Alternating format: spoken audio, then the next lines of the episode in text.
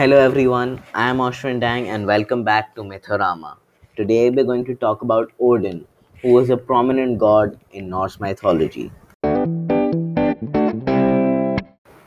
Many pantheons of deities all feature a singular god that acts as a king and a leader to the other gods. In Norse mythology, this god was Odin. Odin was known by many names: the one-eyed god, the wanderer, the all-father.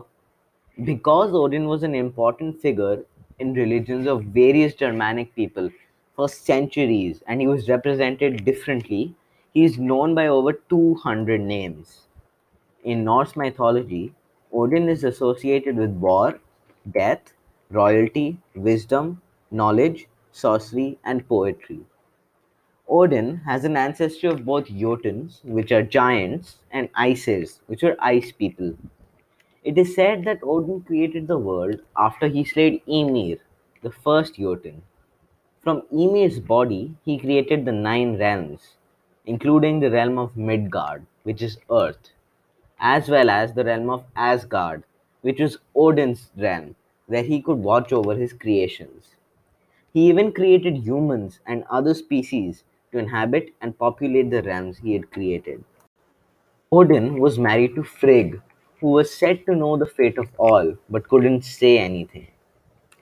Odin also fathered a number of children, and even though the number is unknown, famously his children include Thor, the god of thunder, and Baldur, the god of light. While they were not real family, Odin also had a blood brother, Loki, who was a Jotun known for being a trickster. Odin would often walk amongst humans in the disguise of an old wanderer, testing the hospitality and generosity of those he visited. He also had two ravens, Huginn and Muninn, who traveled the world daily to provide him with the worldly happenings, keeping him informed and thus giving him the name Raven God. Odin relentlessly pursued wisdom and knowledge and was willing to sacrifice much for these pursuits. Once, Odin went to the world tree, Yggdrasil, and hung himself from it for nine days to learn the secrets of runic letters. These runes contained much power, and with their magic, he became the wisest and mightiest being in the cosmos. However, this was not enough for Odin, and from his throne, he spied on the realm of the Jotuns. There he noticed that there was one very wise Jotun who controlled the lake of wisdom, where one of Yggdrasil's roots ended. The giant drank water from the lake every day, and he became ever wiser. Odin went to the giant and asked for a single drink from the lake, to which the giant agreed, but only if Odin shared the vision he saw with him. Odin drank water from the lake and promptly plucked out an eye and gave it to the giant, thus fulfilling the terms of the giant as well as gaining in wisdom.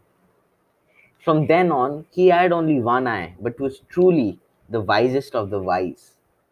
Over the years, however, things went astray between Loki and Odin, and their bonds of friendship were broken.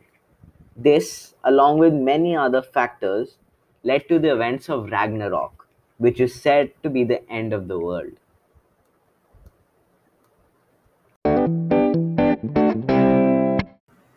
Thank you all so much for listening to my podcast and to the third episode of Mythorama.